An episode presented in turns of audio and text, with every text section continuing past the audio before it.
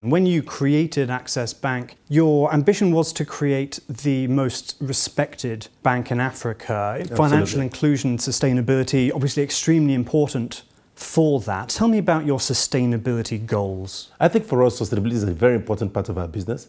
Um, issues that have to do with people, planet, and profits very, very important. So we, together with the Central Bank of Nigeria several years ago, launched the Nigerian Sustainability Banking Principles. And I think for several years, we have been at the lead of it. Things that have to do with gender balance. We started supporting female entrepreneurs. We introduced things like the maternal health care scheme, which things which are not very um, normal in the context of the continent. But apart from that, I think the most recent aspect, which gives us a lot of pride, is the fact that we launched a green bond, and that green bond is climate bond initiative certified. It's the first in the continent. And the more we do these things, the more we think other corporates will take a lead and therefore lift up the continent as far as sustainability is concerned. And I think if you keep us side by side, most institutions in the continent and world over, I think we're exactly where we want to be. As you say, supporting women has always been very important to Access Bank. How has that evolved over time? When we first started this whole initiative, we initially thought about supporting women financially, professional women, women who were entrepreneurial. And we said we wanted to take 20 women from zero in terms of turnover to a billion naira in terms of turnover over five years. And we, we, over the five years, you know, that from 2006 to 2011, I think we did very well. But we then went sat back and said, look, this whole thing about gender support can be done differently. There's so much more apart from finance that we need to give. Finance is important, but it's not everything. So we emerged into what we refer to as the Access Women's Network. This was about creating a forum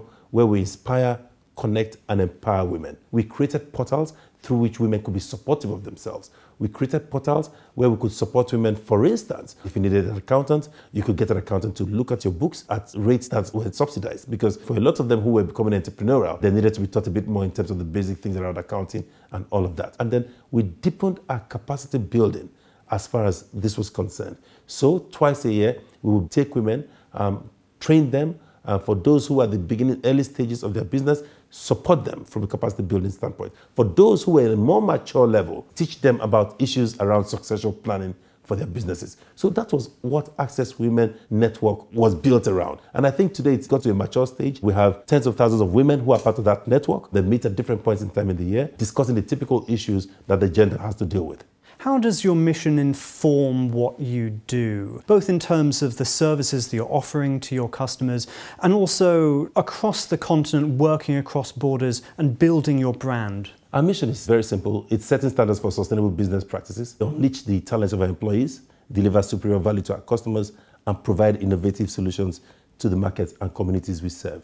And what that does simply is to say we will do business, but we will do business responsibly. We will do it sustainably. And it's something we have been celebrated world over for, and we remain extremely proud of it. So it may not be the most profitable thing in the short term, all right, defined in strict financial terms, but in, in the larger sense and, and looking at it over time, doing business responsibly or sustainably is the only way to live. Thanks for watching. Click now to find out how Access Bank's corporate governance has evolved since its merger with Diamond Bank. Learn more at accessbankplc.com and please subscribe for the latest international business insights from worldfinance.com.